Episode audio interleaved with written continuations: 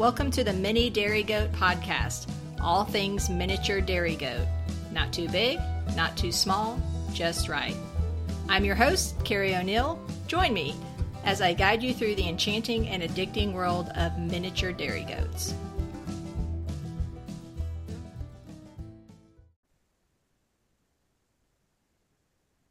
All right. Hey, mini dairy goat friends. It's Carrie. We're back with an exciting episode. I've got a few special guests on this episode, and we're talking all about the recent AGDA convention that was in Tulsa, Oklahoma. It was a really great convention uh, for myself. This was my third convention. I went to the convention when it was here in Texas back in 2016 when it was in Austin. And two years ago, I went out to Tucson, Arizona and attended convention and learned a ton and uh, just here in the last couple weeks got back from convention in tulsa. Made some great friends and that's who i've got today but just want to give a shout out to the texas mini milkers and the miniature dairy goat association. We put together an awesome educational booth that was in the vendor area at at the convention at the hotel there and had a lot of information on what is a miniature dairy goat. It's not just a small standard breed. Talked a lot about the benefits, just really trying to get the word out to the AGDA community that, hey, we are serious. We're breeding quality dairy goats. We're trying to improve the breed and letting them know, like, hey, if you are putting a Nigerian buck on your standard does, um, those goats are marketable and you can register them. So uh, had some little bookmark giveaways, and gosh, they almost cleaned me out of those. Uh, thank you to MDGA for sponsoring those cool little neat bookmarks. So without further ado, let me announce our special guest. So we have um, some guests from the West Coast.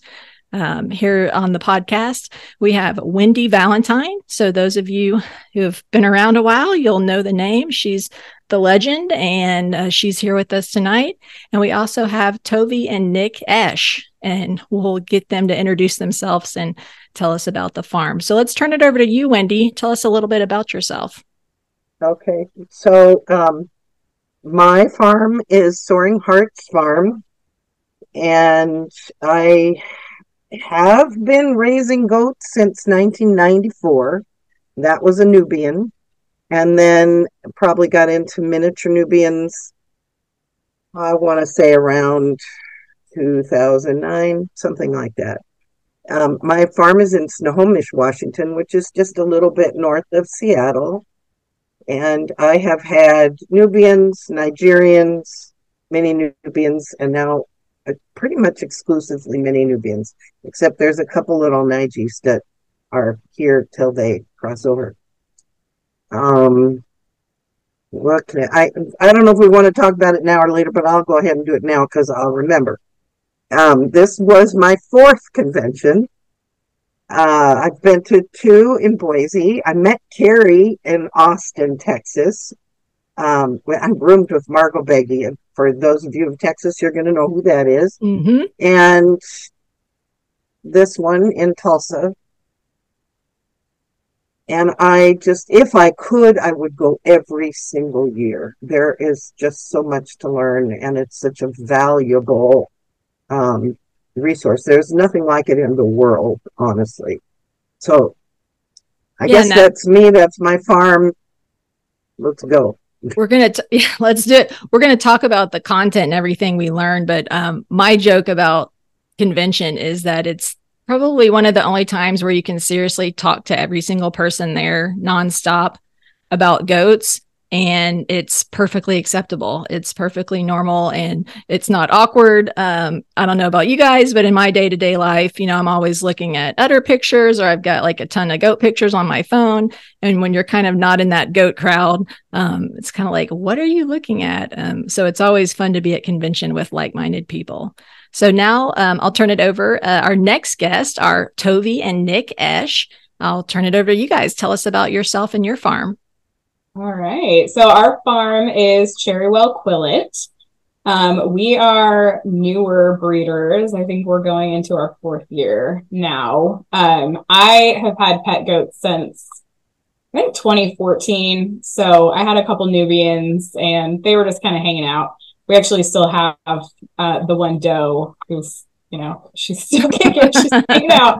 Um, but we primarily have mini Nubians now. We are kind of getting more into the standard Nubians as well, just because we really like showing and there's more opportunities with ADGA. So we're kind of we're gonna have like a dual program going on here. But um yeah, we we uh this was our first convention and we were very excited to go and kind of get to absorb all the information and meet lots of people and build those relationships. Um, so yeah, it was pretty exciting. Yeah, I was gonna say, um, like like Carrie said, um, it is one of the only places you can just go talk about goats. And um, if anyone gets around me, you know I can talk. I'm being careful, but uh, um, I think that, that aside from the just the immense amount of knowledge that you can absorb at a convention, um, like I said, I think the bigger benefit is the people that you meet. I mean, you you as you as you in goats, like Carrie said, you're looking at all this stuff all the time, and you see these herd names and you see these goats, and then you go and you meet the people behind the goats, and you understand why those herds are where they're at. Um, and sometimes you get to understand the reputations behind those herds, for better or for worse. Um, but I say this this year has probably been our our biggest learning year. We got to we got to go to the national show, the National Show in Redmond um, which is an amazing experience. Um, different than the convention, but just as beneficial because you get to see goats of top caliber in person and get an idea of what you're actually seeing and what people are talking about. Um, and then we've been lucky enough to make some good connections and gotten to do some farm visits and now convention and, and it's given us a completely different perspective on our on our breed, our program, and then our path forward. So we're just excited to get everyone in on it. Yeah. So it sounds kind of like the theme here is education and relationships. So, with that being said, what we're going to do now is just kind of give you uh, podcast listeners a rundown of what what is convention and what does it encompass, what does it entail. Um, a couple of us, Wendy and myself, uh, arrived early on Monday, and then the Eshes got in late Wednesday and stayed, and I had to leave early on Saturday. So you guys are really going to get a full, the full time, um, an experience point of view on what classes we took. Kind of, uh, we won't reteach the class, but we'll just share with you some key takeaways. Um, so you can, uh, you know, get excited about this, and hopefully at the next, we'll share some more details at the end of the podcast about where the next convention is going to be.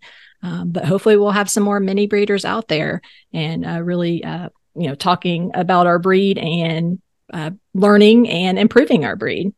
So yeah, so kicking it off. So I cruised up on Monday. Um, Wendy flew in, so I had like an eight-hour drive. When Wendy uh, flew in, and I barely made it in time. There's a welcome uh, dinner that is Monday night, and I walked in, you know, ragged from the road, and there sat Wendy uh, with an luckily with an open seat next to her. So I quickly, you know, gave her the elbow and you know, hey Wendy, and sat down, and that was really fun to catch up. Wendy, um, also we, at our table um, were a few uh, representatives from AGDA that were doing some of their IT stuff. So that was really interesting to learn what they were doing. Wendy, do you have any other insights into that welcome dinner? The food was good. No, too. but it was the best meal of the whole week. Yeah. So that's, that was really fun to have you walk in, and I was like, I don't know if I'll know anybody, but that was fun. yeah.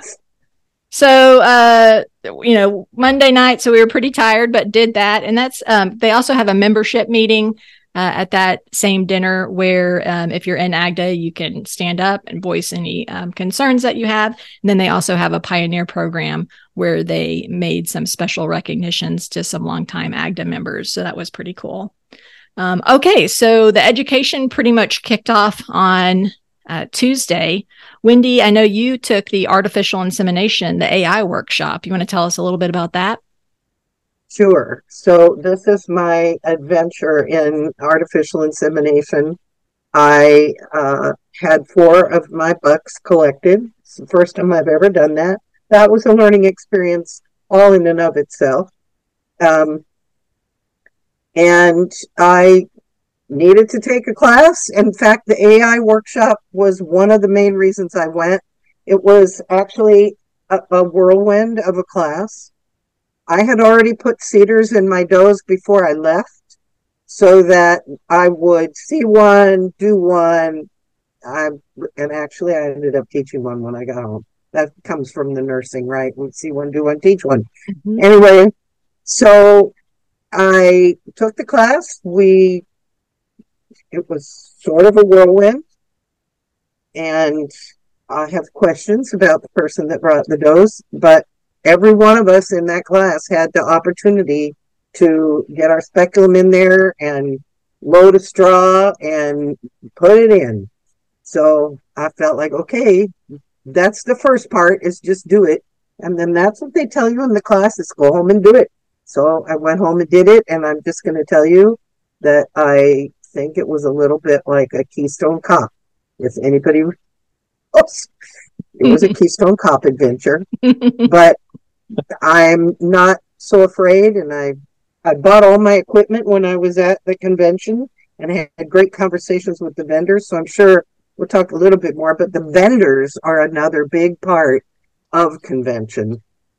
Yeah, I was going to Um, ask. There were several vendors with uh, AI equipment. Um, Yep, and I- yeah, One of them was the one that collected my bucks here in Washington, and the other one was the one that really biogenics that has most of the equipment and really is your go-to for most of the parts you're going to need to put together in your kit.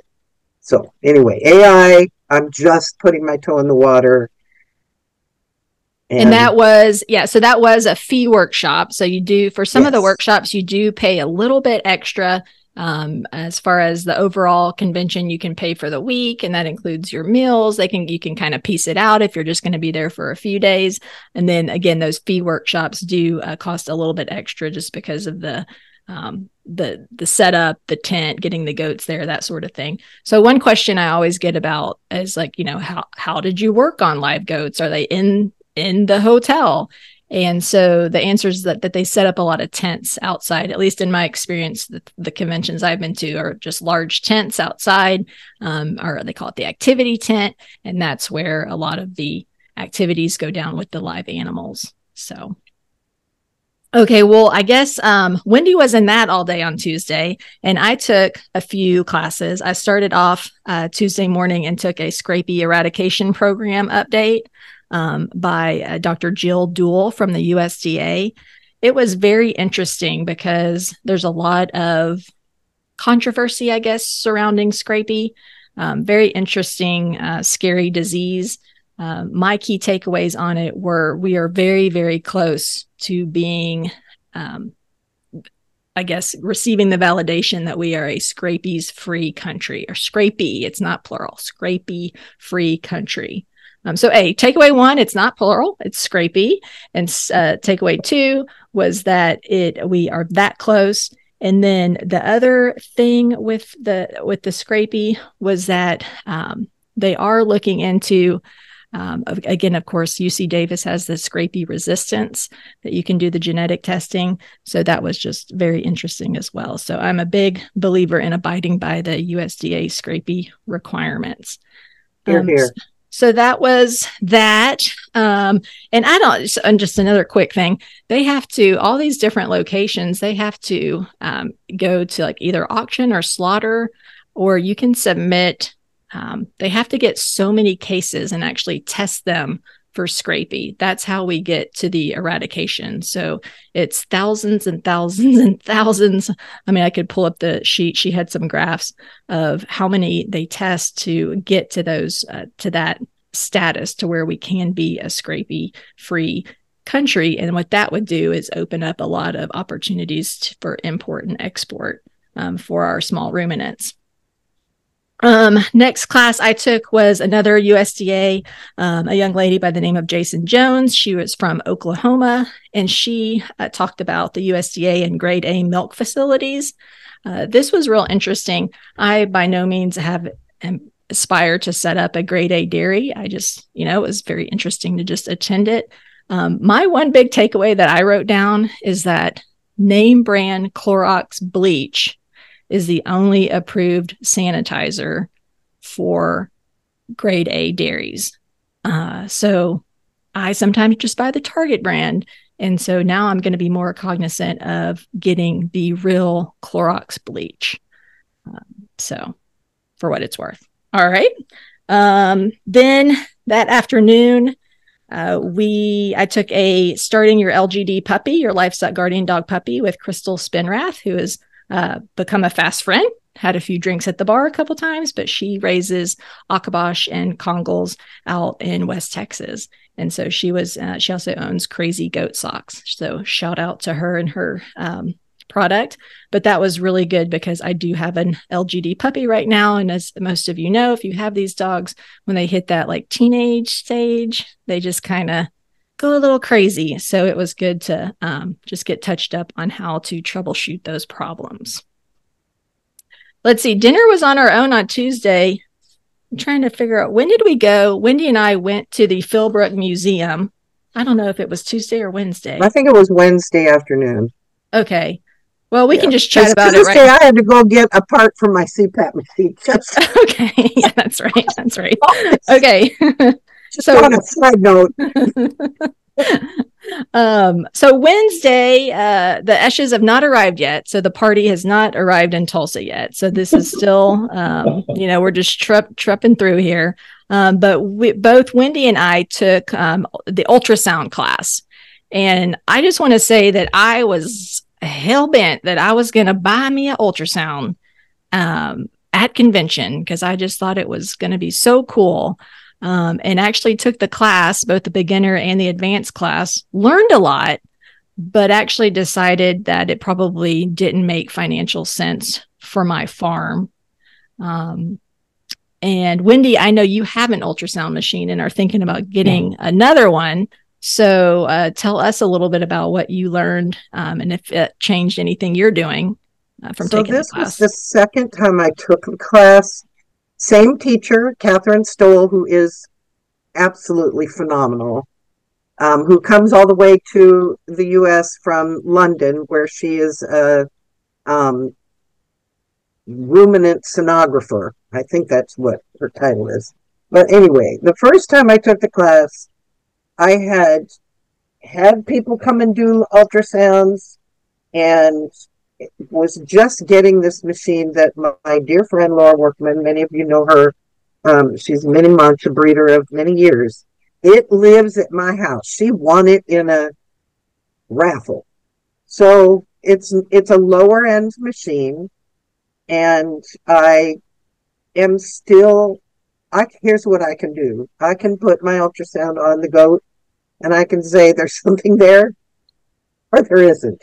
Like I can usually pretty pretty reliably say pregnant, not pregnant. I'm no good at counting yet. I you know, and I was hoping that I would learn they actually had a contact machine at the you know in the class that we were able to use which is the one of the other people brought it with and I could still see that something was there but I could not find how many so maybe becoming an ultrasound person for money is not going to be my career um, but I love the relationship with Catherine Stoll. There is a Facebook page that I anybody that does ultrasound or has questions about it. It's called uh, Dairy Gold Ultrasound.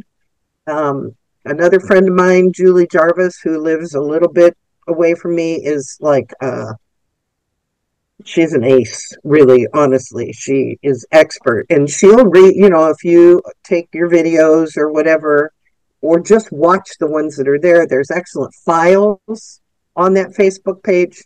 So I just think I'm going to need to take this class several more times before I get good. And I went to convention convinced that I was going to buy one of these newer machines.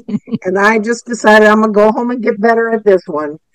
So Yeah, definitely the takeaway there is practice, practice, practice. Not three Practice, practices, like practice, practice. practice, practice, practice.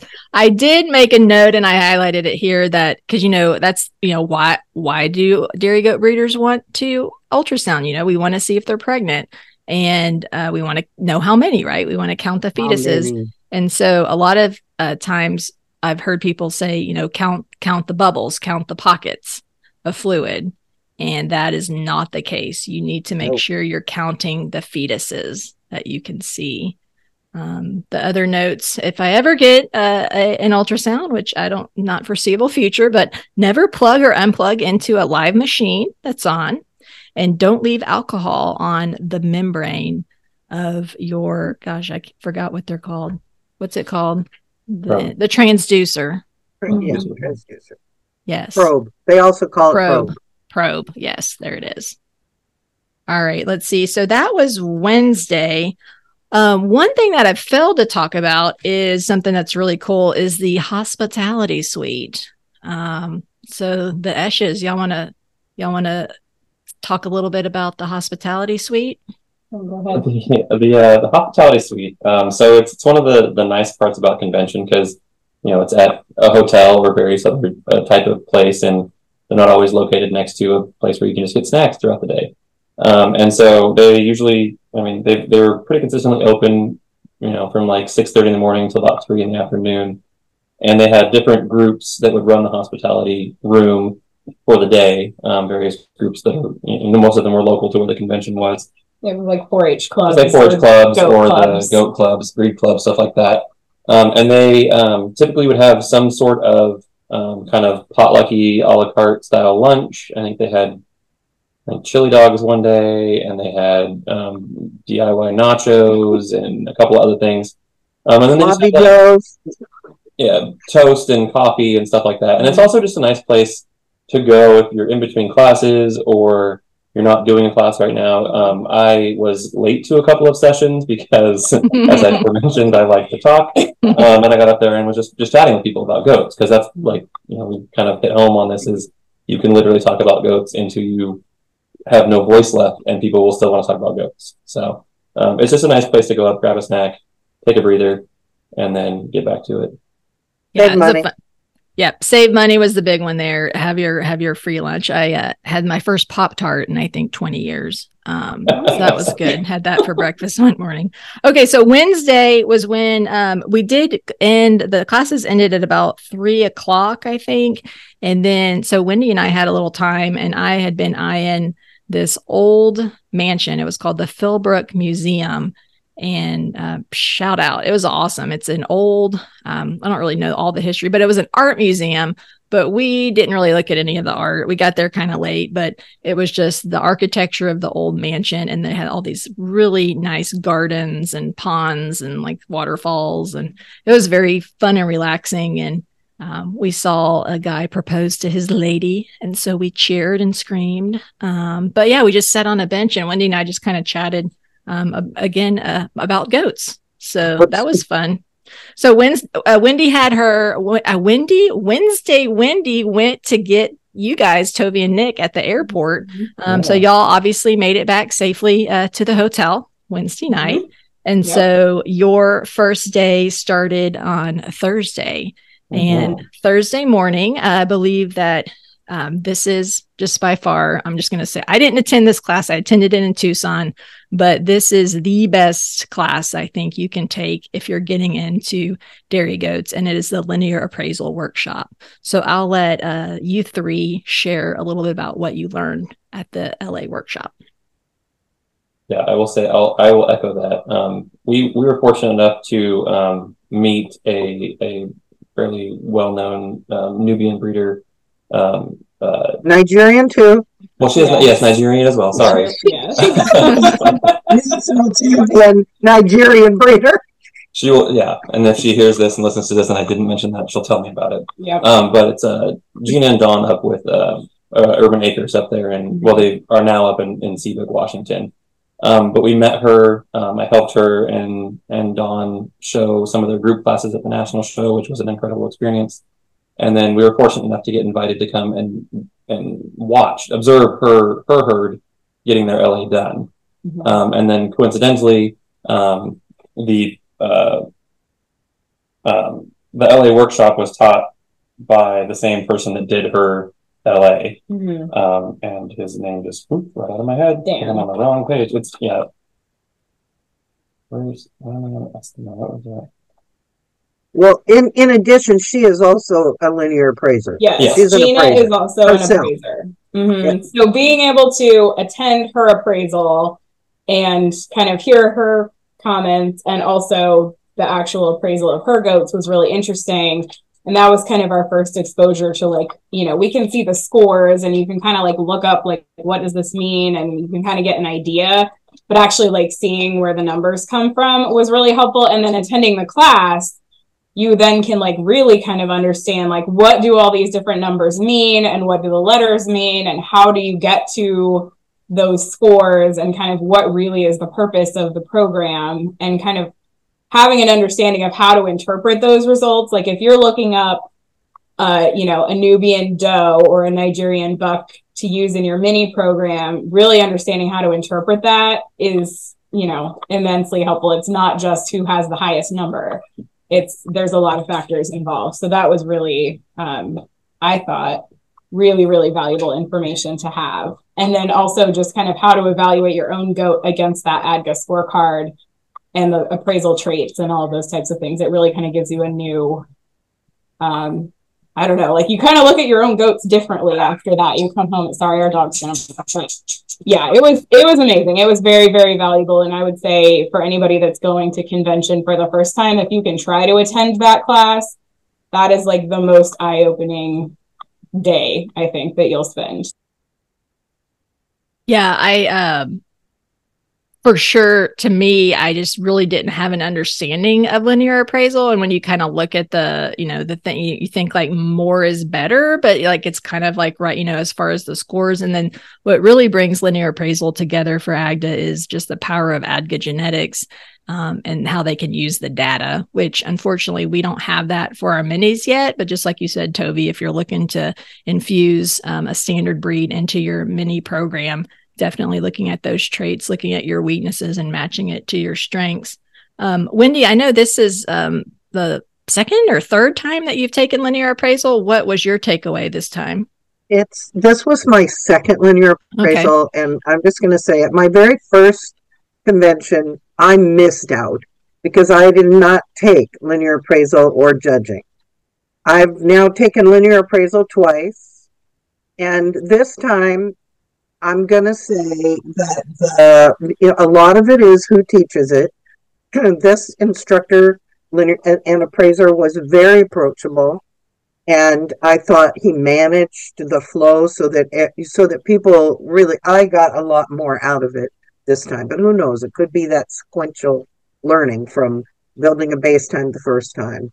But I will say that I got way closer in scoring I'm honestly not certain. You know, they were related. The goats that that we actually looked at and then scored. Um, at least for mine, they all they were all like not only from the same herd, the same breed, and they all had some relationships. So you could see where maybe a buck had improved on a doe, but you could also see where some of the weaknesses were in those animals, and they were consistent for the three animals. But I, I will say that I walked away with a much deeper understanding. Um, it's it just if you go to conventions, spend the money, go to one of these classes, either linear appraisal or Tovee and Nick will tell you more about judging. But um, yeah, for yeah, the linear the appraisal, is, go ahead. When you go home and you look at your herd very differently. Mm-hmm. Just bar none. It happened the first time I took it. This time, you know, I layered more things on top. So yeah. Yeah. You do. And I totally forgot what I was going to say. I'm um, sorry. That's okay. no, it was um yeah, no, the linear appraisal, I mean, it really makes you go and look at your own goats and really look at those characteristics that maybe you weren't really focusing on before. Maybe you were just, I don't know. I just have this thought that many people are obsessed with like rumps, like level rumps. Um, if that's like all you can see, you know, you're not looking at like the rear udder width or height or, you know, just all of the different traits that linear appraisal judges. Um, you can really bring that home and put that information to work in your herd. Um, oh, I just popped in my head. Um, so there are different levels for it, and that is a fee workshop at convention. So the linear appraisal um, there's like candidates. So that would be if you are actually trying to become a certified AGDA linear appraisalist. Is that a word? Appraiser.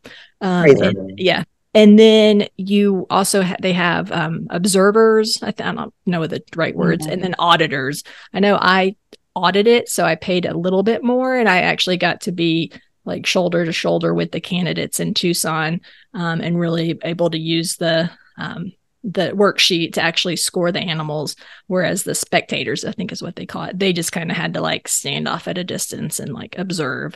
So i uh, really you know if you're not going to do the candidate they have that second level where you can get there and get your hands on. I don't know if that's how they structured it this year um, but definitely the more involved you can get i highly recommend it. Any yeah they less- let everybody oh sorry. They i was going to say they let everybody get pretty hands on this time. So like once we had gone through you do kind of education at the beginning of the day and then the second half of the day you go outside and you actually start like looking at goats and practicing. And so then at the end like they actually and i was hesitant to do this because i was like i'm a spectator i don't really want to like i don't really want to do this but they actually like give you the clipboard with the form and you fill it out and you kind of discuss amongst yourselves but you put down the numbers you think and then the actual appraiser they had several appraisers so we had a we were like broken into groups and we got to hear kind of what they would put. And then at the end we all looked at one animal and everybody put down their numbers and then we compared. And i mean it was incredibly valuable. And as someone who's more of an observer and i like i want to understand before i actually jump in and do like it was actually really beneficial and i would highly recommend like actually just like jump in there and do it and talk to people and kind of we were all actually pretty close. So like mm-hmm. it was you know it was really good and really valuable and it gives you kind of the a little bit more confidence to go home and look at your goats and be like, okay, I'm looking at all of these different structures and like, how is this entire goat put together? And, you know, so it was, yeah, definitely get in there and do it. And I don't think we paid a different amount. I think they charged the exact same amount this time for yeah, candidates. It was the same amount. Yeah. So, which is probably why we all got to jump in and do it hands on. But definitely, like, if they tear it out again, I would say, like, go for, go for the one where you actually get to do it because it was, mm-hmm. um, yeah, it was super beneficial. Nick, anything to add on that? Um, I would just say that I, another big thing that I took away from that was it was not only like being able to look at our goats. I guess from the the mini the miniature goat world, it's a it's a good thing to be able to look at our goats and understand how they're put together. And and the other thing that it really brought home to me is um, maybe like a bit of a lack of understanding from the dairy goat community as a whole on what those numbers actually mean and mm-hmm. and how it's been used um, for more of a marketing purposes mm-hmm. as opposed to what it's actually meant to be. And so getting an idea of what those scores actually mean and being able to be a knowledgeable breeder, especially on our on our side of things with the minis where we're trying to, you know, produce a better animal, like getting in there and knowing what those numbers mean and what they're actually looking at as far as linear appraisal mm-hmm. appraisal goes in order to, you know, I don't know if it's this tagline or if I got it from somewhere else, but the, you know, quote unquote, build a better goat. yeah. So um, yeah, it was just it was very very valuable. So, folks, uh, if you're going to a convention, that is a do not miss. So, just to reiterate, linear appraisal workshop. All right. So, I did not go to the linear appraisal workshop because I'd already done it in Tucson. So, I'll just real quickly run down uh, what I went to. I um, Thursday morning, I went to uh, a presentation by Langston University it was uh, DHI, the ins and outs. So, in regards to milk testing, and it was um, Luana is the manager of the Langston milk test, which I know a lot of people use. Um, she just had her baby, and so it was. Uh, she was not there, but they showed a lot of videos and really showed how the samples are processed and how the lab works. So that was really cool to see that behind the scenes. And then my other big takeaway, they um, not sure if any of you guys have done this, but Langston University puts on where they will uh, certify you as a qualified or a quality dairy goat producer or a meat goat producer. And all of those um, lessons and what you learn is in a manual. And so they printed too many of them. And so they were just giving them away. So I have my hands on a ton of a couple boxes full of dairy goat production manuals that we'll be uh, donating to the Texas Mini Milkers for our upcoming shows. Um, so uh, if you're out there and you're in Texas, come on out to our shows and uh, pick you up a manual. We'll have those available. Um, really good information in that. Uh, let's see. Then I went to a uh, FAMACHA training uh, on parasites with a professor from Oklahoma State, Dr. Barry Whitworth. He presented, uh, I'm already FAMACHA uh, officially certified, so I didn't need to do the course to get my card. I already have a card, um, but he just kind of went through some of the latest findings and the key takeaways. I know this, but I forget it. But uh, when you're giving oral medications, make sure you're going deep in the mouth and getting it behind the tongue to make sure it goes into the rumen. So I sometimes am guilty of just kind of a, oh, good enough and squeeze, but really we need to take the time to make sure that gets back to the back of uh, the mouth. And then there are some really cool studies coming out about increased effectiveness um, for when you do reach for a chemical dewormer. So takeaways here just a few quick notes. Um, if you're off feed when they're off you want them to be off feed for 12 to 24 hours and then give them the oral dewormer. Um, if you are facing some different and of course the whole FAMACHA training is right we only want to be deworming these animals when absolutely necessary so because we don't want to promote uh, resistance which the worms are already very resistant to the what we've got um, but if you are using a white wormer to deworm those 12 hours apart, and then again, um, combining the two dewormers. And I've been doing this for a, wh- a while with the synergistic approach. So, two different classes. So, my go to is um, an ivermectin drench and a white wormer like valbazen. Um, and then this was a Burke study. It is dated 2007. I guess I'm just not up on this, but hey, you learn something new every day. But you can get much increased efficacy if you are with your dewormers, if you do your copper oxide wire particles at the same time. So um, that was kind of my takeaways. Um, he presented some really interesting data on pine needles and um, here in Texas, we have a ton of the ash juniper. Um, about we all know about Lespedeza, these different high tannin uh, uh, forages that are um, can help uh, with with the worm load. So let's see, kind of looking at my notes here. Yeah, so that was pretty cool on parasites. And then the last class I took of the day, I took a ton of notes. Um, so I'm not sure if our viewing, our viewing, no one's viewing, thank God, um, listening audience is um, aware, but I am also the MDGA live show chair. And so one of my, um, as a volunteer, and so one of my missions for uh, MDGA is to really help put on more shows around the country. And so I attended hosting a successful show. It was uh, put on uh, by my friend Brenda Leitner. She's uh, with Phase Five. And so she just went through. So I made a ton of notes here. And so one of my goals here in the next hopefully month is to host a uh, webinar for anybody that is wanting to get into putting on the show in their area. We're going to have a two part webinar series where we'll talk about how to do it, like the steps, and then we'll have session two will be a best practices, and we'll try to get a lot of show chairs and folks on that have put on shows over the years to share what works really well and what they uh, bombed at. So things not to do. Okay. Oh my God. Do y'all know what we missed? Oh no, we didn't. Okay. Sorry. I'm just getting all excited because Thursday night was the funnest night that we had at convention. It was the cheese and wine event and the art auction.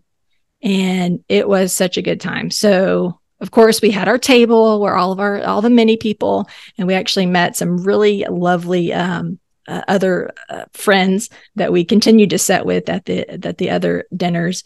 Um, but let's uh, if anybody wants to jump in and share what went down at the cheese and wine. What what went down is we were the rowdy table and there wasn't anyone provided alcohol, so that says something. Which I think was the non-provided alcohol i think was an un like typically i think they do provide that. So yeah. for those of you considering going in the future don't hold that against yes. Saga, yeah it is a cash bar so it was a cash bar. Well we don't know what it'll be in lake geneva. Um yeah so you guys were very um all I, you can eat cheese. Yes. all you can eat. Goat cheese. Oh yes So all the the they have contests. So they have contests for the cheese products and the edible products, and then they also have contests for soaps and lotions. Mm-hmm. Um, and so that uh, was some of what was being auctioned off later in the evening. Cool. Was I don't want us to get in trouble or get them in trouble. They couldn't auction off any of the edible products. Oh, yeah, yes, yes. In a licensed facility. yes. So it Oh. was the So- art and the soap products that and lotion. All of the cheese that were we ingested was donated by commercial goat dairies, and it was all extremely delicious. and y'all uh so i didn't really notice that Tovee did this but i know that nick and wendy like remembered everything on their plate Oh, I did not. In do an that, order. Yes. I'm like, like- I don't know. It's cheese, and it's i good. just started wolfing it down and they're like oh my god this whatever like hazelnut blah blah blah is so delicious and i'm like well how do you know what's what i just threw it on my plate There's a lot of strategery involved in cheese placement to remember. You got to go clockwise and put the chefs together. There's a whole thing.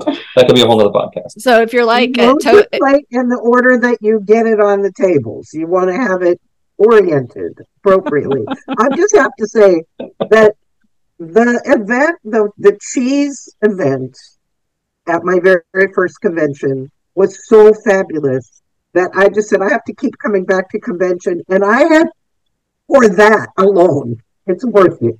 yeah I mean, it is the gamut from from uh, soft cheeses.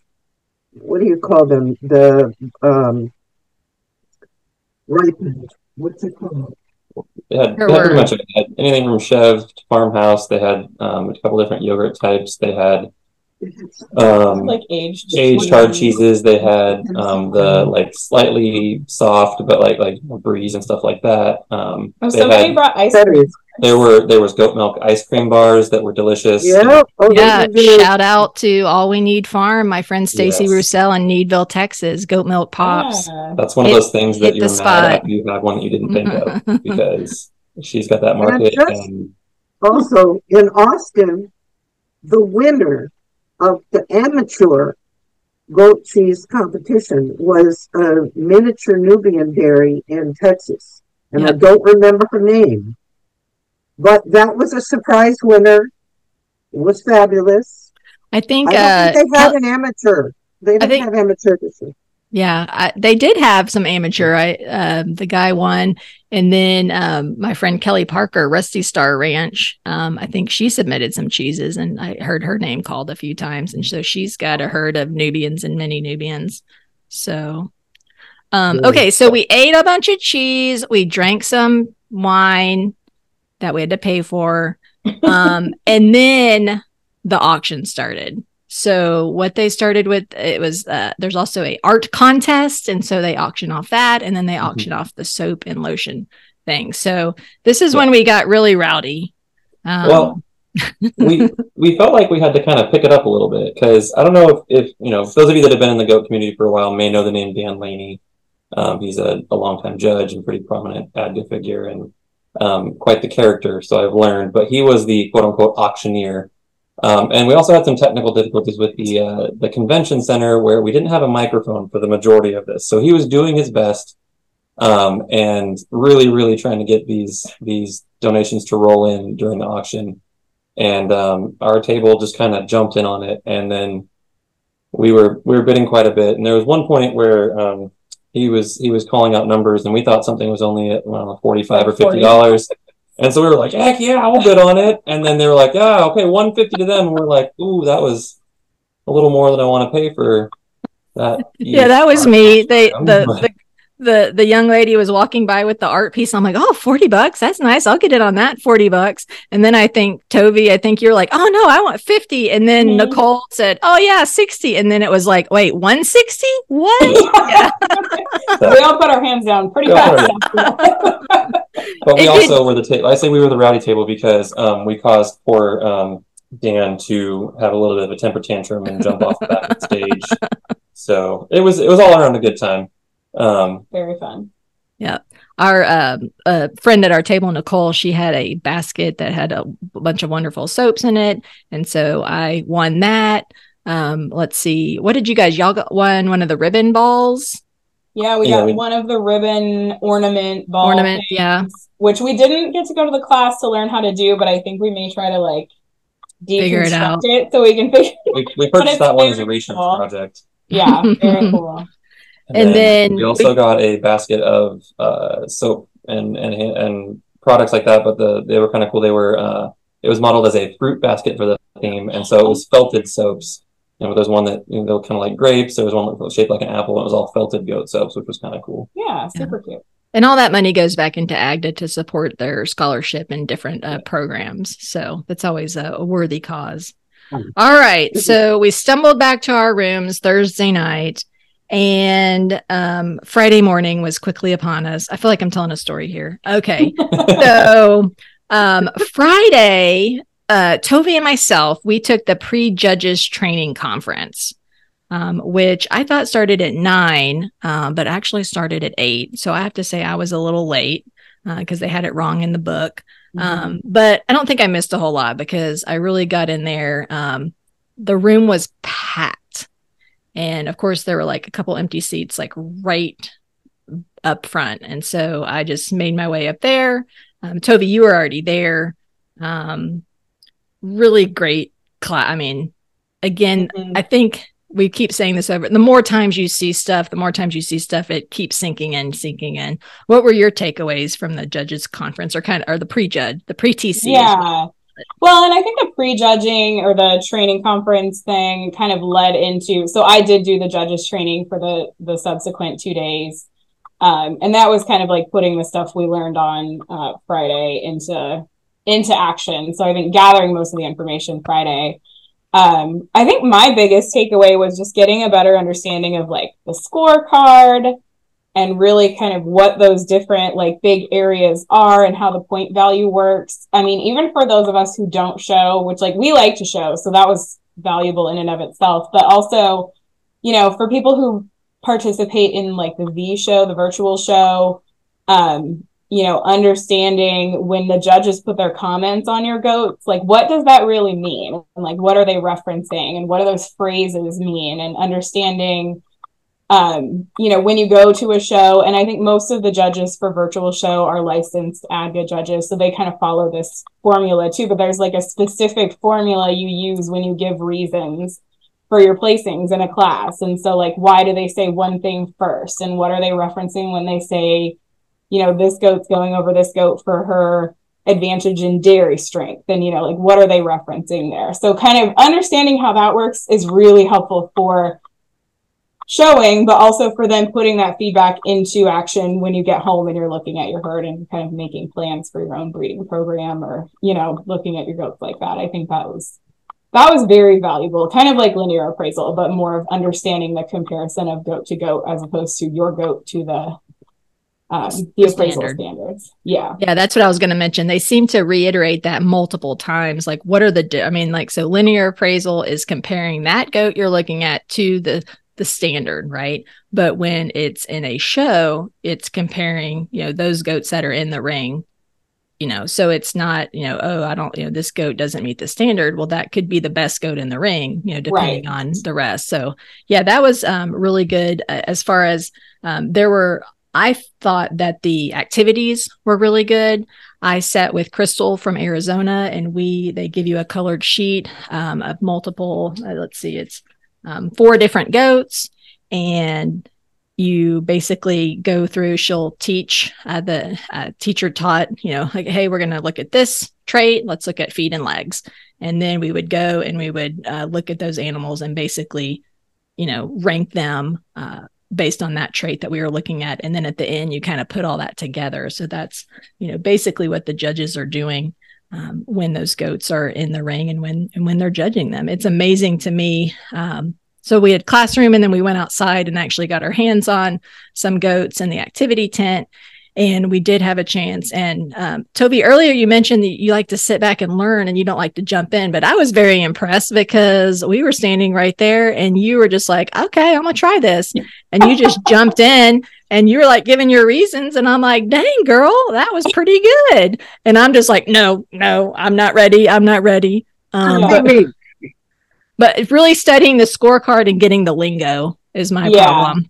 Like I could get up there and I'd be I could grunt and I could put them in order because I know, but it's really that's I think the hard thing for the judges is to really verbalize that and have it um, come to life there in the ring when they're given those placements. Um, and Nick, you got to come out and hold some of the goats while we were doing that hands on.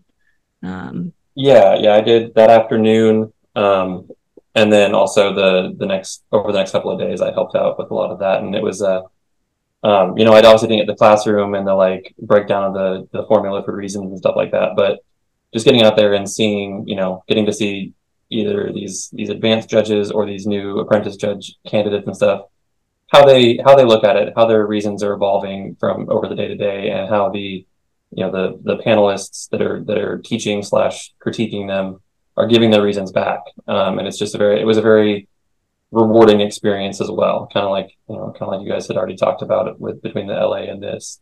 Um, it was it was really good. So Tovee, you continued on with the actual judges training. Um, Mhm. so that it's called pre-TC is like the the you know the the pre-judges training, and then the judges training was actually two days, wasn't it? Saturday it and was, Sunday. yeah. So shed some light on that. What went down at that? Yeah, so it was really um so I participated as a spectator. So I wasn't actually going for my license this time. I figured, you know, I should probably like learn the stuff before I try to do that. So um so on the the next day we did some more informational stuff like classroom learning and then they also did the there's a written test for the candidates. So that's a test on all the stuff that we learned in the pre-conference as well as, you know, the candidates have to know kind of the the guide the adga guidebook in and out so you need to know like disqualifications and um, you know just like breed standards for every breed and just all kinds of things so they had to have a lot of so that was like a big part of the first day um, and then talking about like judging etiquette was also really interesting and kind of I would say useful for those of us who put on shows, even if we don't intend to ever become a judge, just kind of understanding those standards that the judges are expected to meet so that we can try to help them with that. I thought was really useful. Um, and then just kind of working with the candidates too. It was interesting because the ADGA judges have to, so they have like a tiered system for their licensing. So the first year a judge is licensed, they're an apprentice, and then they have to pass the test and be licensed again, and then they can get a two year license and then they can move up to a four year and then you have to do that for a while and then you can become an advanced judge so you're in this class with people who are going for their license for the first time and also existing judges. So it was really interesting to get to kind of chat and hear from you know judges that we have either watched judge shows or who have judged us at shows and kind of get to talk to them and see their process and how everyone works through that. But it's it's really focused on you know, being able to give those reasons and really understanding the scorecard and the major areas and how, you know, how you do that. And then doing it confidently and smoothly. And there's like a specific order you should do it. And so it's not just judging it correctly, but it's also the reasons, which I think was the the big hang up for most of the people that were that were struggling because it's it is it's very nerve wracking. You're doing this in front of a panel of advanced judges who've been doing this for a long time and they all meet ahead of time and set the lineups and the reasons and so it's it was interesting because as a spectator i got to see kind of the behind the scenes and so i think like nick mentioned you hear what the candidates are saying but then you also get to hear what the panel expects them to say and the feedback they give and you get you get a lot of interesting insight but I, it was really valuable i thought it was it was useful information for Yeah. sure Great. Thanks for sharing on that. So let's see. So that was um so Tovee was tied up with that all weekend. yeah Um, that was Nick- the rest of my time that was it Um Nick, you took some classes on Friday um great from grazing to browsing and another a dairy goat nutrition class. You want to shed shed some light on those? Um, yeah, so uh, Friday morning, um, I did, there was a couple different classes kind of in succession um, from a, a, a combination of uh, professors from Mississippi State. Um, the first two were by Dr. Rocky Lemus. Um, he's um, a researcher there at Mississippi State. Um, and so he's got a lot of experience um, rehabilitating pastures and how to set up your forage needs specifically for uh, a goat operation. Um, granted, you know, in the South where they're at, there's a lot more meat goat industry than there is dairy goat industry, but they do have a lot of um, farmers and farms, you know, that that are requesting more information from them about dairy goat stuff.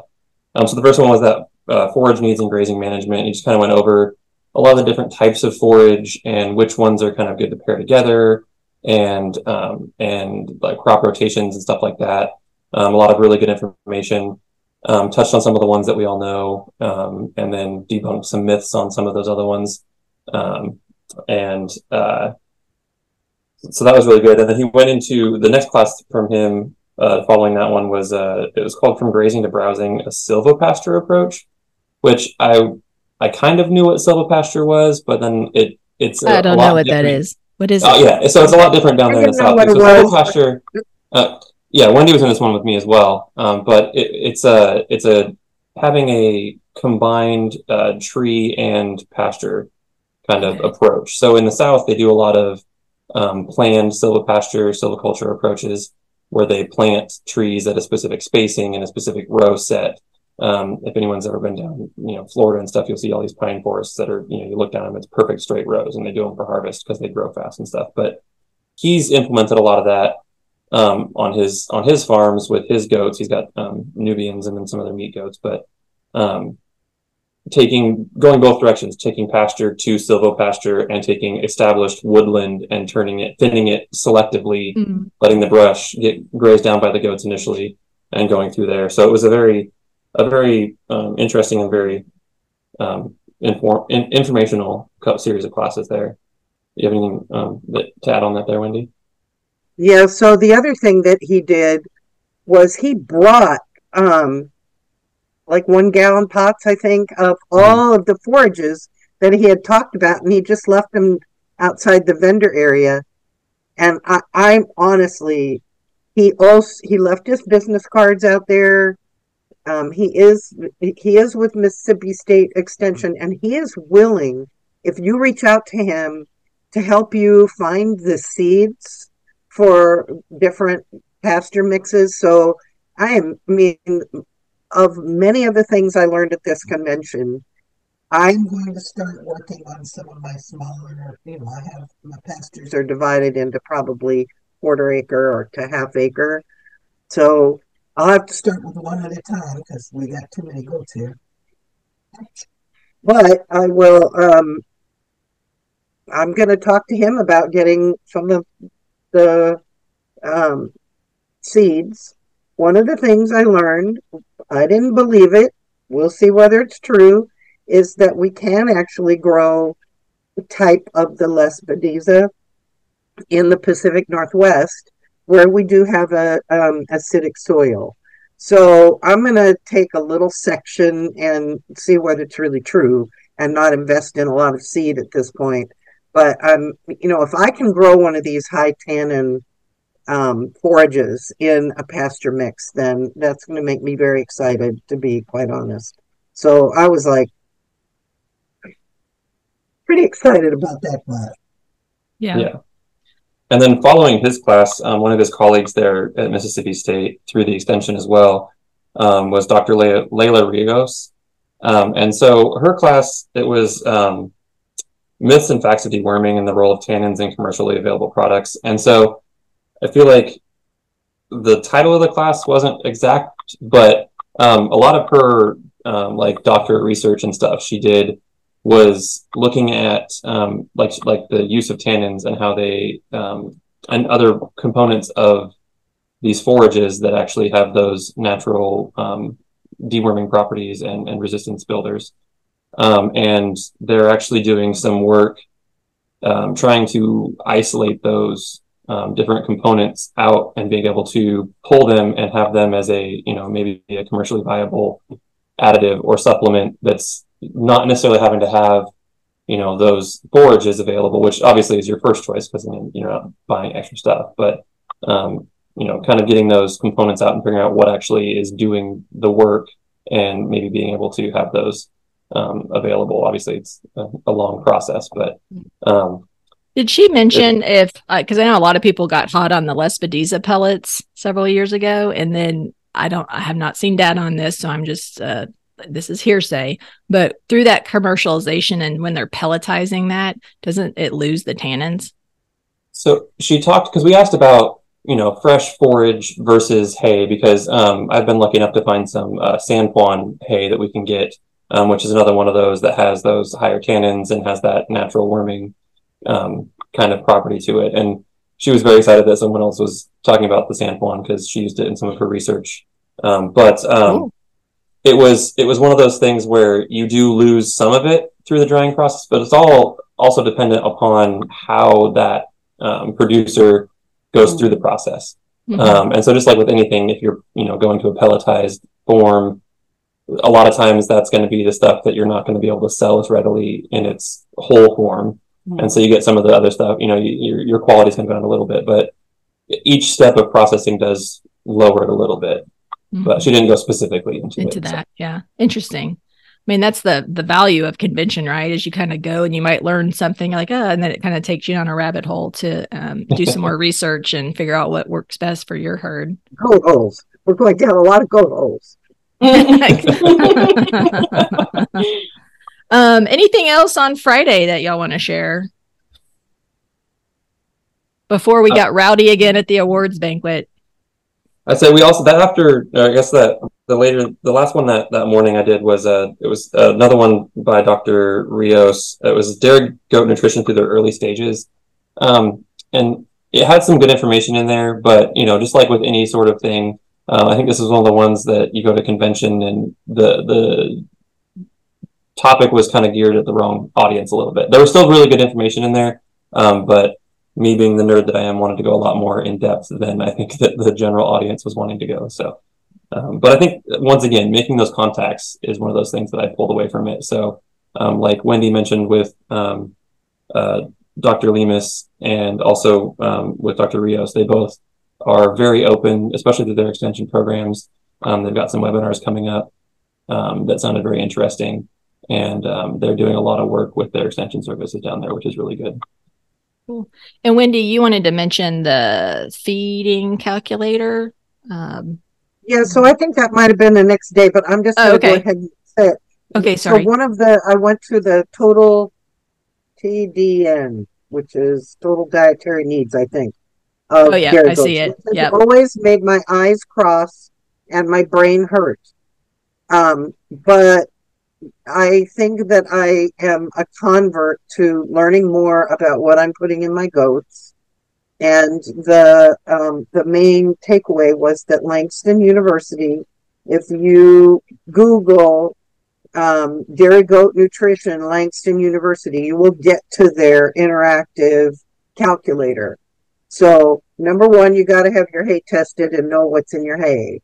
And number two, one of the things they did say is that anything that's in a bag, like pelleted or whatever, it, it, it's it's sort of a there's a plus or minus. Um, I don't remember what the percentage is, but I want to say two percent.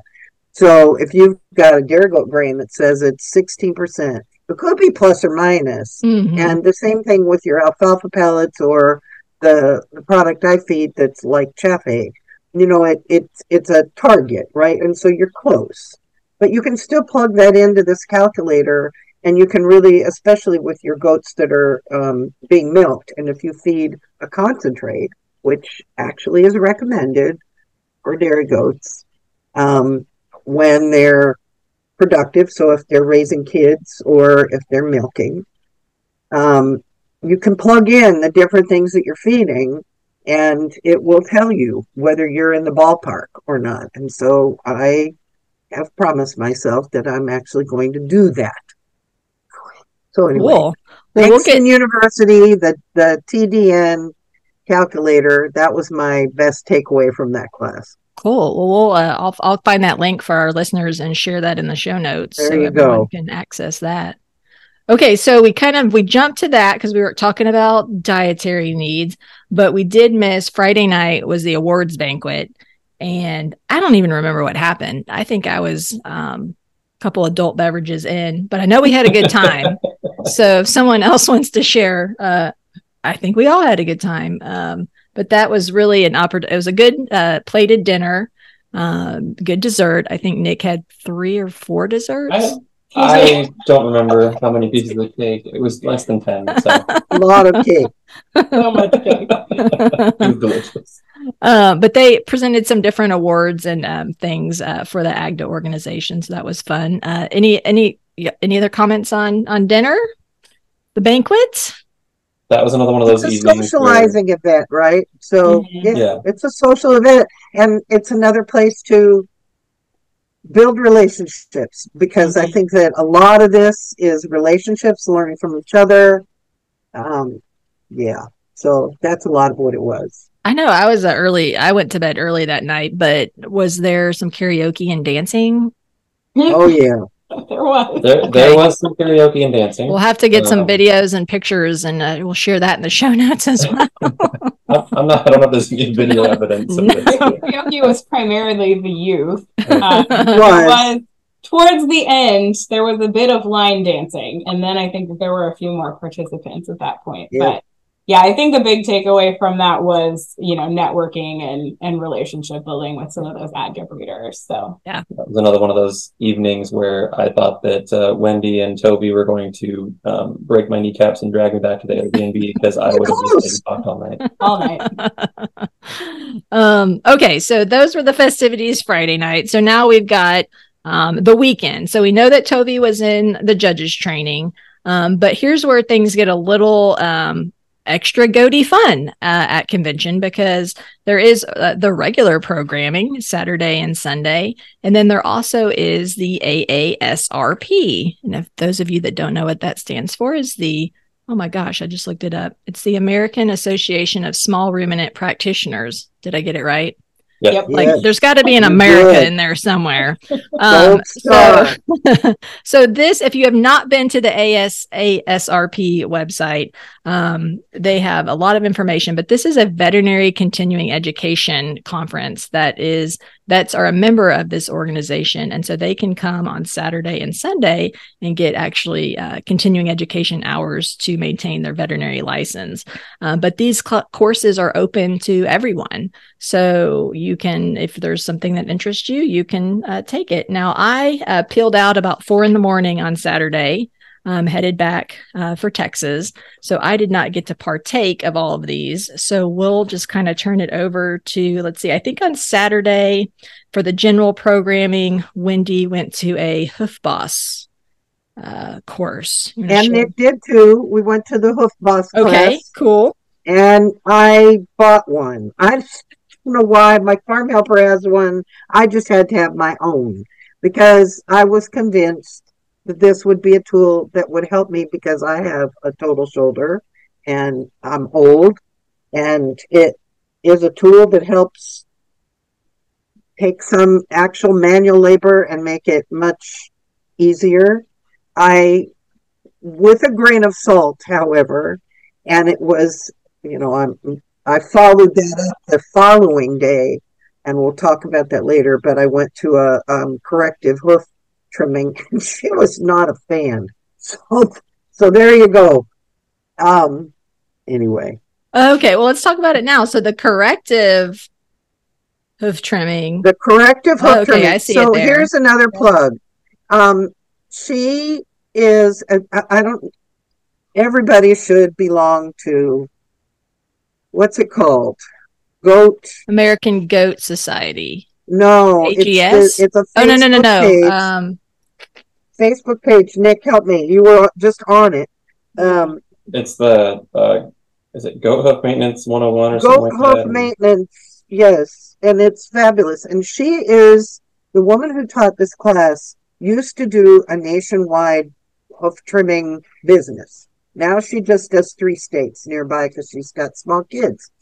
But you know, you're looking and she's got this poster that was hand drawn, and I'm thinking, oh dear. She had a poster that showed where you're going and what you want to do. I'm like, okay. And then she pulls out her little hoof. Um, she had created hooves that needed to be corrected and normal hooves with Play-Doh with different colors. So she had built these hooves with the deformities and what, and she had her trimmers. She has her favorite trimmers. I'll go ahead and say I agree with her. The ARS Red Handle Smooth are her favorite trimmers. and I, I think that's true. She uses Silverline for um, little for kids, but anyway, so she's clipping off this um, Play-Doh, showing us how she trims the hooves. And, you know, one of them that she wanted to correct was a common Nubian hoof that kind of grows tall and begins to roll. I've lived with it. It's mm-hmm. in the mm-hmm. mini Nubians as well. So she showed that. She's on this um, Facebook group, and I've asked her to do a YouTube video on with her, just build, rebuild those Play-Doh things and video them because she had no slides. So you had to like it was you had to be intimate and watch. And I was like, wow, okay, I think I remember what she said. But in some of the other classes, I would taking pictures of the slide so that I could remember. And in this one, but you know, I have her contact information. So how many? I so can, one of the things uh, we didn't really set the expectation. So how many people were in that class? I want to say maybe 15, not very many. It was one okay. of the smaller classes I went to, and it was actually, you know, once she got started trimming those hooves, I was like, this is one of the best classes. Yeah, good hands on. Yeah, that's one of the things. I mean, it's just to set the expectation for folks that do want to attend convention. I mean, it's not huge classes. I mean, I think my, the biggest class might have been the pre pre TC. Mm-hmm. That probably had 80 people in it. But some of the other classes, like one of my classes had three, some of them had 20. Um, yeah. So all different size classes. Okay, so Wendy talked all about hooves. Was there any more hoof stuff? We can talk about that. go ahead, Nick. You got hoof boss info. You bought one too. Oh yeah, we did purchase one. I've been looking at a long time. I actually, um, speaking of, you know, jumping back a little bit to the the vendor area, um, is it's Alan DeWolf, who's the hoof boss guy, um, was down there in the booth, and I talked to him for longer than I think either of us wanted to. um, but uh, you know, we kind of went over the whole thing, and, he, and, and so it was it was I was on the fence about him because um, I I see a, a use for it as a tool in your toolbox. I don't think it's what I'm going to use exclusively, um, but I think there's some situations, especially you know on our farm we have not just goats, we also have some miniature horses and a pig that needs his feet done and and all this kind of stuff. So it's going to be a, a versatile tool for me um, to use. So we, we, you know, they, they offered us a pretty good discount yeah. um, on it. So yeah, getting in there and talking with those vendors is is one of the other benefits. You know, it's mm-hmm. part of the reason I wanted to not do only these pay for classes where you're busy all weekend because I wanted to have time to network and talk with people and and and and get those, um, I guess, not on the schedule learning opportunities. Um, yeah. There were, uh, let's see, Caprine Supply was there. They come with a ton of stuff. Um, there are some soap vendors there was um, the gal that was back in the corner. She had, I mean, gosh, if you were looking for anything goat related, I mean, God, what she have? Mm-hmm. Signs, knickknack. I oh, mean, yeah. it was a ton of stuff. Um, there hey, were just hold on. I got to go grab. You keep talking. I got to grab okay. something to tell you about one of the vendors. Okay, great. okay, so we'll keep. Wendy's heading off to get that. Um, okay, so one of the things um, that you guys spoke really highly of was the Breeders Roundtable on Saturday. Yeah. So um, Saturday um, was the Breeders Roundtable, and so it, it, was a couple of, of um, ADGA breeders. Um, one has done uh, been pretty heavily focused on her Nigerian herd, and then there was another one who's done a little bit of everything. Um, but it was it was exactly what it sounds like. It was a breeders roundtable. They were up there, and it was a Q and A period. Um, I think there was probably, I don't know, 20 to 30 people in there. Um, maybe, maybe more than that actually.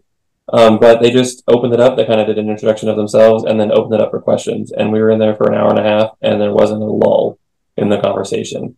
Um, we went over everything from, you know, uh, how to start out and, and make sure you have a focus in your herd, um, to, um, the harsh ideas of of being a dairy goat breeder and and the culls that you have to do.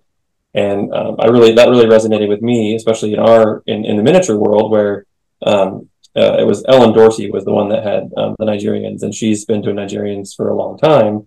And so she's been through the struggles of the pet market kind of some of the stuff that we deal with where it, you have to decide what kind of breeder you're going to be Mhm. and and stick to your guns. And make those hard decisions where you know like i said we we went from three goats when we started to uh, around 30ish now and and and so it's it's I like how you mumbled we- that. yeah, yeah, yeah. It's the decision that you have to make as a breeder. You know, you go from breeding, you know, three goats your first year to this year we're going to be breeding fifteen or something, Mhm. maybe more than that this no, year. not more.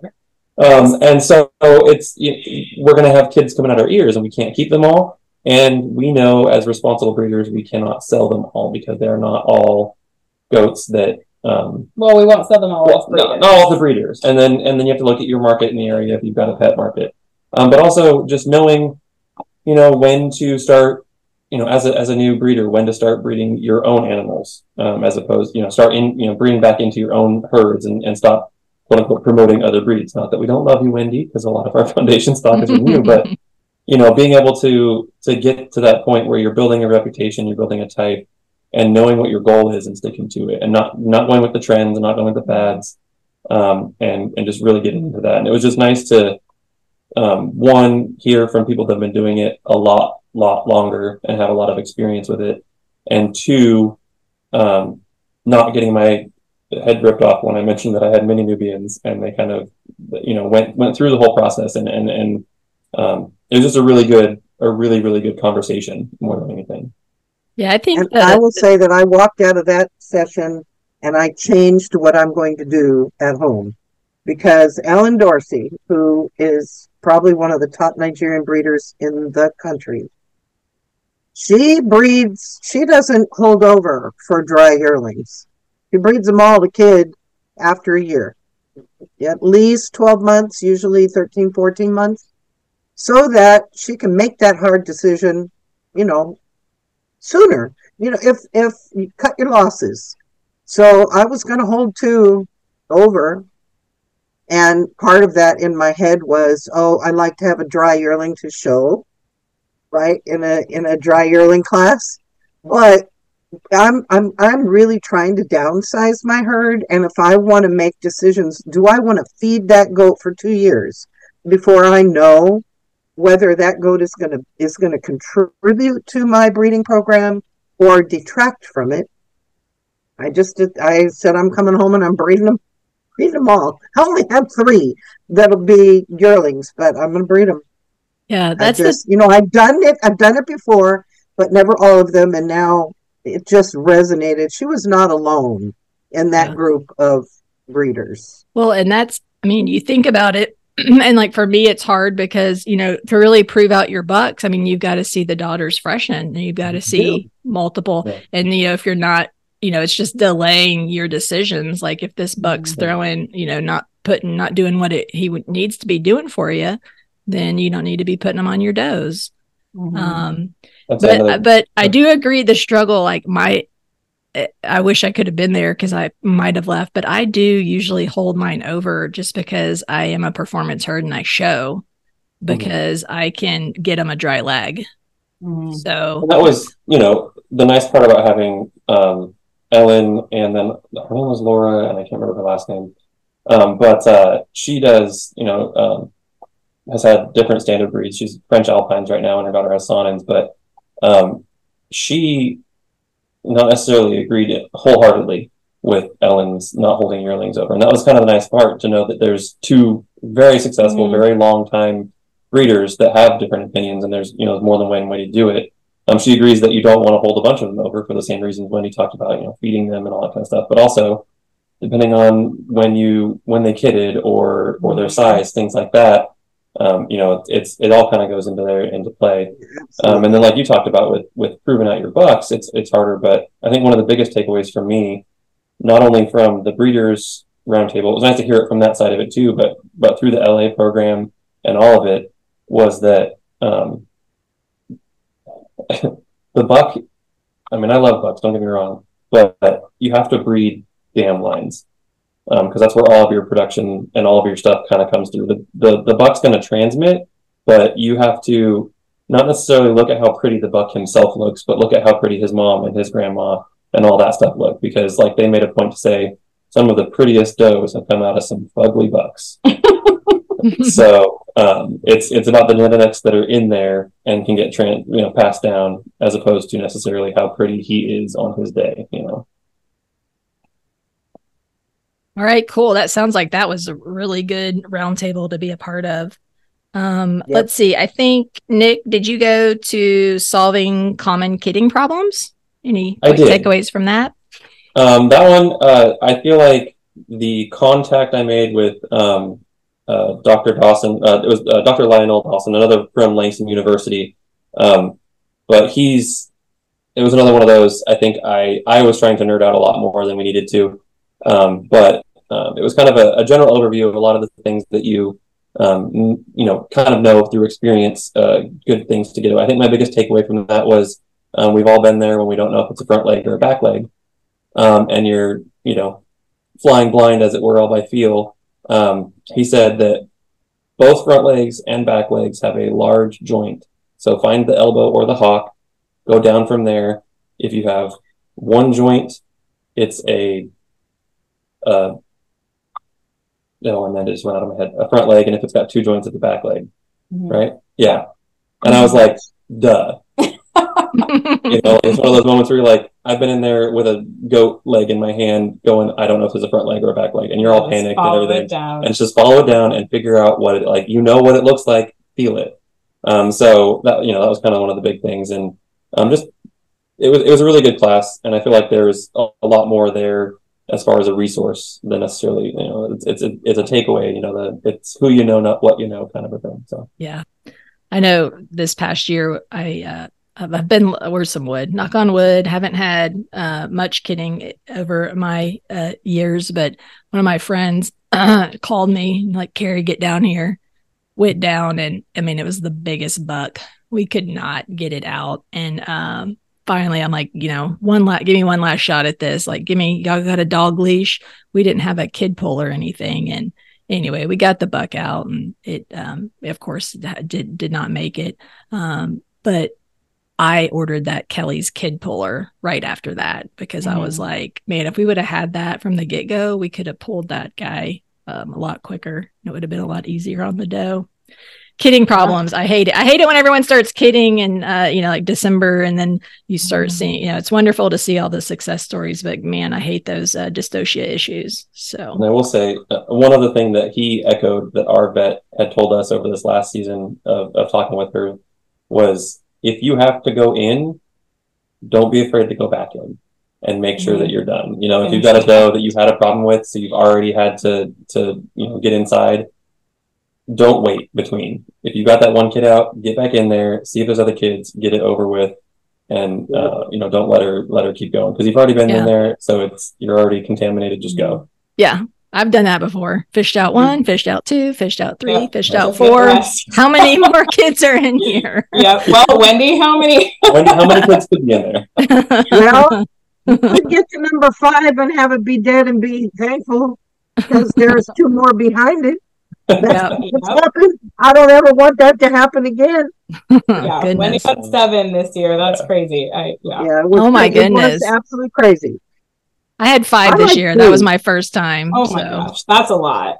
Yeah, I yeah. Like two. Two is a good number. It's two. It, there's yes, seats, two, two. kids. Two. Like two. Everyone, like let's have a let's a moment of silence two. for two. Everyone, hold up two.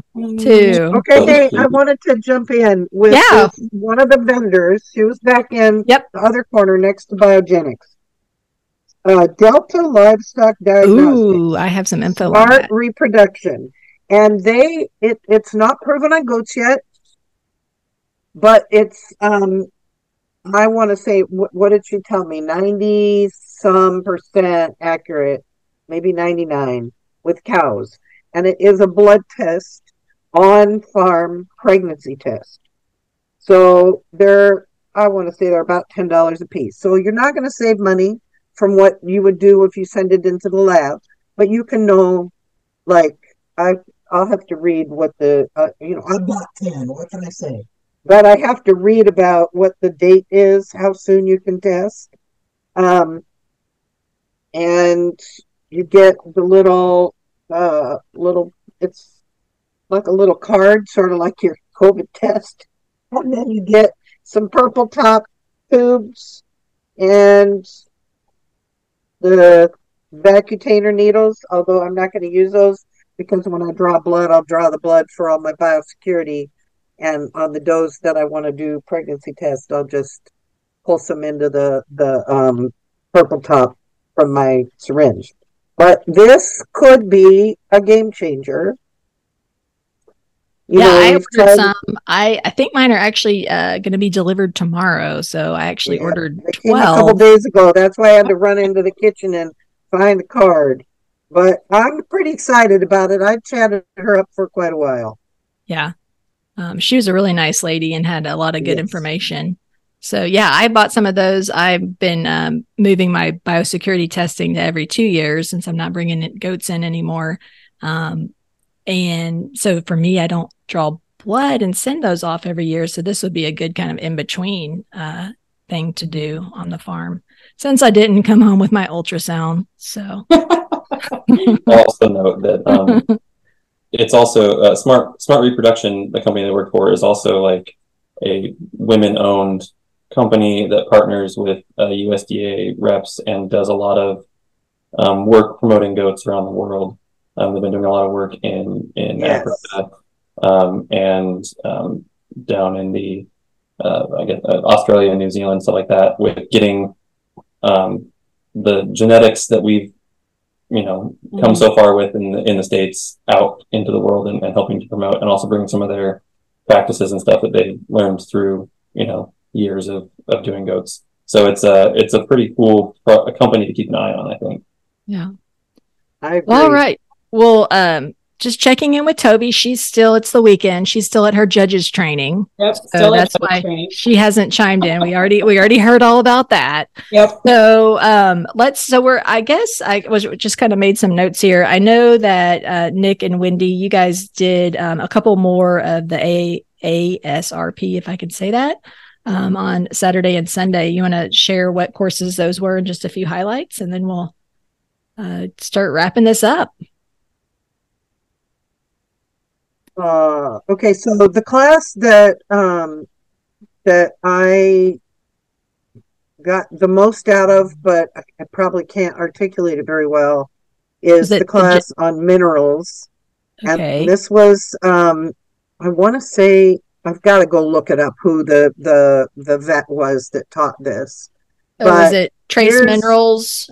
status yes, small the, ruminants? Yes. Looks like it yes. was Dr. Alexis Jennings from Oklahoma yes. State. Okay. What a brilliant woman. She was just brilliant.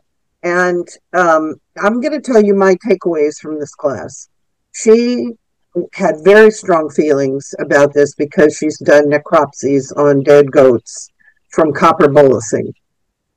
I've always kind of had a, a little discomfort. I've copper bolused. I used to do it for years and um, she said that the the animals that she's done necropsies on from mineral um, toxicity were copper. She would never use copper copper bolus ever. If hmm. she has a goat that is significantly deficient in copper, then multimin, which is a um, uh, it's injectable and it has copper, selenium, cobalt, whatever. I have that on the farm. I have used it. You would really only use it in a situation where you really had a copper deficiency. However, the mineral that we're the most deficient in and may mimic some of what we see when we think it's copper when we think it's copper deficiency is zinc and she's um, never seen a zinc toxicity. So that was my main takeaway, and I've been struggling with zinc. So the other thing is, and you should probably, these are very expensive tests, but I did test last fall a random sample of my goats for whether I was hitting the ideal mineral levels. Um, you know, it was just sort of a random sample and I, the one thing that I was a little bit low on at that point even was zinc. So it's a blood test that you need to spin down your your you put it in your regular red top tube and then you have to um, put it in your what's it called again nick centrifuge Centrifuge. centrifuge and then you pull off the serum and it's a serum test that you can send in. They do it here at the WADDL in um, pullman but i'm sure they do it at other um, vet schools also. So there was a whole lot that i learned. Um, i'm not going to go into all the details. Um, she did say that there's a product that she would have on oh god i don't know what can i say? Zinpro 40 i'm going to start using that and i'm going to probably not do a whole random sample but if you have a goat that you have some concerns about you can run a test mm-hmm. and i'm getting ready to buy a brand new one on amazon if nick doesn't fix the one he just bought me to have my own centrifuge at home so I don't have to use a vet. I can do it myself. They're about 40 bucks on Amazon.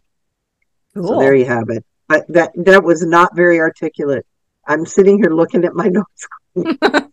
if your notes are anything like my notes, it's just scribbles. Uh, Hi- yeah, but no more copper bolus ever. That's what I wrote underlined. interesting. So- I wonder. uh, So yeah, that's kind of just another what goat hole. Probably need to go down because it's Yeah. you know they're saying that and- Minerals are a major goat hole. They But- are. I but- need to go to that same class at least two more Yeah. times. Yeah, interesting. Um, Nick, any uh, you want to share uh, something from Saturday or Sunday? Any classes that stood out for you? Um, well, we did a uh, another one of the AASR, AASRP classes. Um, uh, was a, a raw milk kind of look at raw milk in the in the United States, um, and that's obviously a very kind of polarizing subject. But it was interesting because the AASRP classes are are geared towards veterinarians, um, and so it wasn't so much a discussion on raw milk as as we kind of get into the debate about it, but it was more a viewpoint as a veterinarian and your your potential liabilities and stuff with raw milk. Because um according to you know as from a veterinary perspective there is no safe way to consume raw goat's milk or raw milk in general not even necessarily goat's milk. And there is a you know because the contaminants in it um, can be harmful at a level that we cannot test for our tests are not accurate enough to test for levels that can make you sick from raw, from raw milk. So they say just it's not whatever. But um, so it was more of a, a based from the veterinary perspective of you know looking at in your own practice and stuff like that. So it was very interesting from that point of view. Um, but then I think the you know then I got I got pulled away for the weekend to, to help hold goats at the the judging thing, which was great as well. But I think the big thing we're missing from um, Saturday and Sunday is what happened between Saturday and Sunday, which was the spotlight sale. Not to take your thunder off, Spotlight sale. but um, the spotlight sale, I'm sure if you've looked at convention, you've heard of, and even if you haven't, you've probably heard of the spotlight sale. Well, and it was live streamed. It was live streamed. Um, it was pretty exciting. One because we were there, and two, you know, we we had a, a friend that had a goat in the spotlight sale, and so that was kind of exciting as well. And Did y'all? um, b- so please tell me you bid a few times just to get it going. We were too scared to bid. What? I was like, no, I warned Nick. I was like, I will kill you if you raise your hand because we cannot afford these goats. And if you accidentally buy one, we're going to be in big trouble. well, and to be Nick's very very the only one that competitive. He can't stop. Yeah. It was- Oh yeah, and the one that I would have bid on, we have a half sister of anyway. So yeah. there were some beautiful, beautiful goats, Beautiful and we were very lucky to sit at a table with a few of the consigners. So it was Yes. fun to like. I don't want to say Yeah. it was fun to watch them squirm, but just to kind of like hear their perspective. Like it was, Yeah. it's very like nerve wracking for those breeders, and you know, just kind of like feeling that for them. Like they want to know the goat goes to a good home, and they want to get like the best price. And it was just like it's very dramatic and very exciting and very glitzy And very It yes, fun. pomp and circumstance, Yes. right? Yes. I know, and Yep. And and it's a real auction, like the Mhm. auctioneer, although yeah, they needed to have more alcohol also. yes, that's what I was Yes. going to say. lacking of alcohol. It's The in bids- Oklahoma. The bid seemed low compared to um so what was the highest what was the highest goat? What did it go for? Uh, sixteen thousand four hundred dollars. Yeah. Okay, so But Nigerian, it's a little yeah. anticlimactic because they also have online bidding. Yes. Um, and I guess in the past, I've heard from other people that have been there that they kind of started the bidding in the room and then let it ramp up to where it was at online and then kind of went from there just so you get that excitement factor. And this year they kind of started the goat at what it was What it was online. The goat that started went for sixteen thousand four hundred started at sixteen thousand one hundred. No, so I think it was like thirteen thousand, but anyway, but yeah, it was it was Right. not a very eh, quote unquote exciting option for the top seller. The I think probably the most exciting one was um, the one that was consigned by um, uh, Dr. Fauna Smith Doc- because that one it kind of started slow and then it ramped up and ramped up and it, it he did. he did pretty good. It was a, a Nubian buck, and she's you know we we've met her She's very at, cool. at the the national show and kind of have made a little, you know friends with her and stuff. And so it was she was it was one of the ones that was a little more emotional. Um, so it's just it's it's cool to get in you know once again with these people that have been doing it for years and see that they're they've still got stakes in it and to know that that passion stays around the passion that we're feeling is new into this sticks around and that's the people that are going to be be there and so we you know it's it was a lot of fun And the spotlight In sale. 2000, uh, I'm just going to share. In 2019, I don't remember how much the buck went for, but he was purchased by a consortium of Nubian breeders, and his name is Love and Astaire. And he has been in Washington, in two places in Washington, I think Oklahoma and Texas.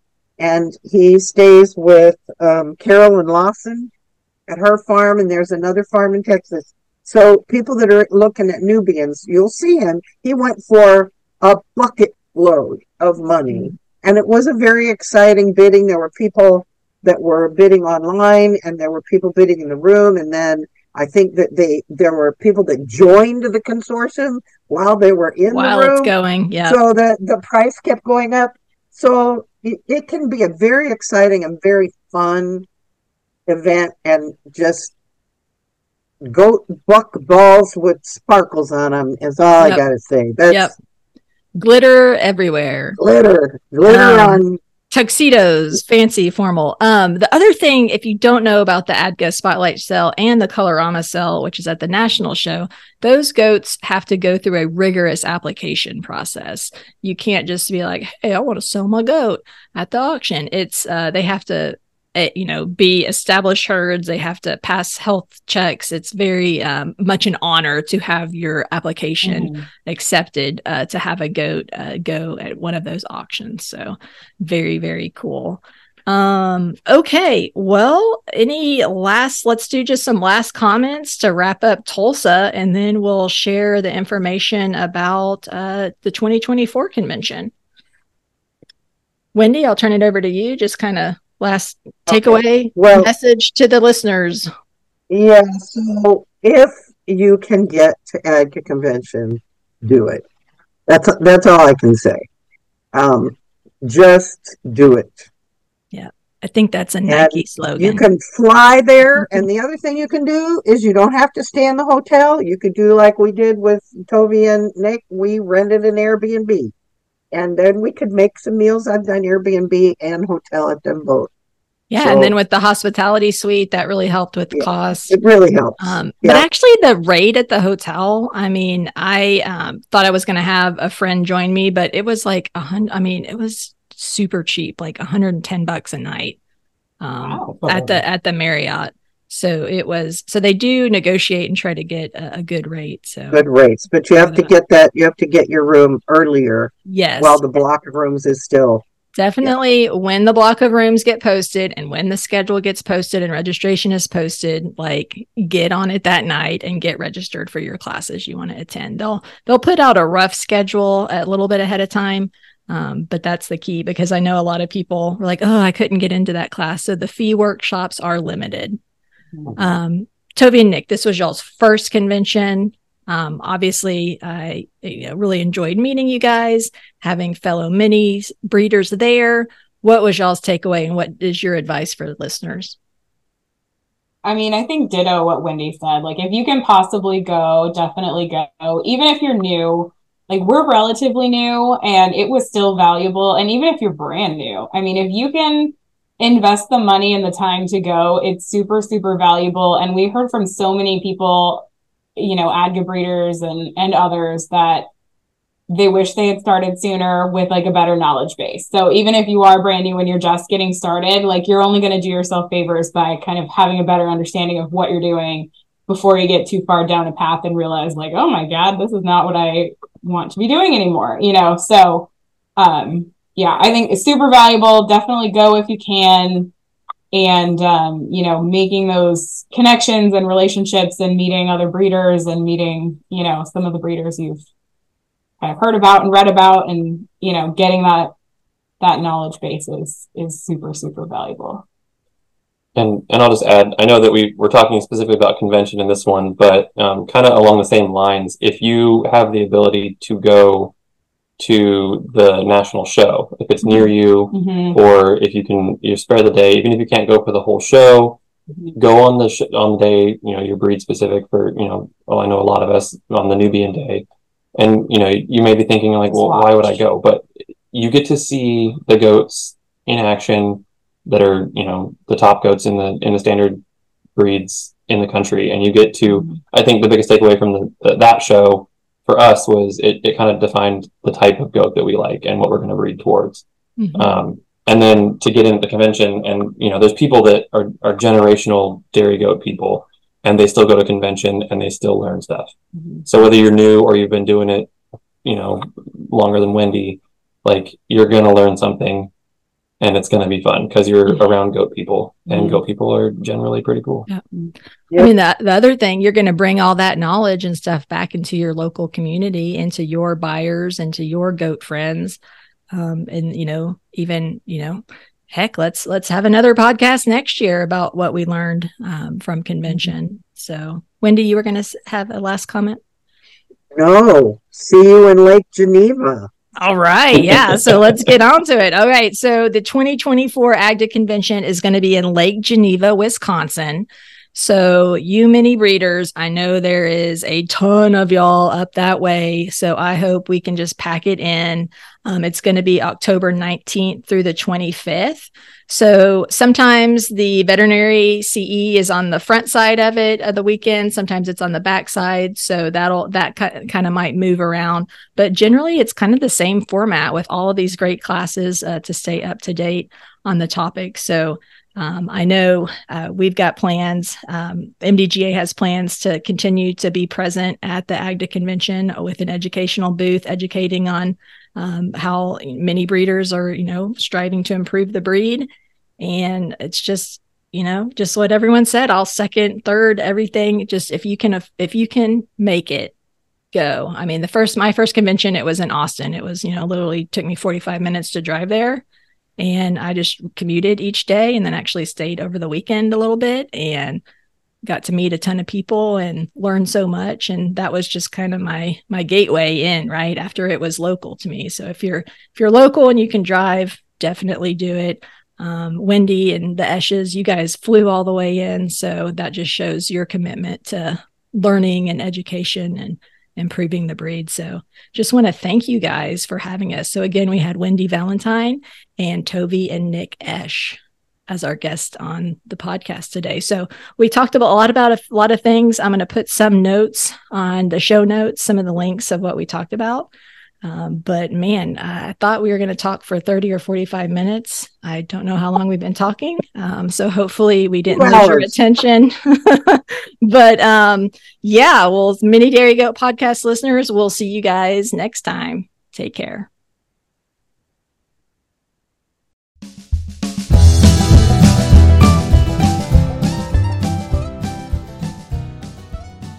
Hey guys, thank you so much for listening to the Mini Dairy Goat podcast. Be sure to subscribe to the podcast for our new episodes. Share the podcast, tell all your goat friends about us, rate and review the podcast, and also you can hit us up on our Facebook page, Mini Dairy Goat Podcast, for more information and show notes. Thank you so much and happy goating.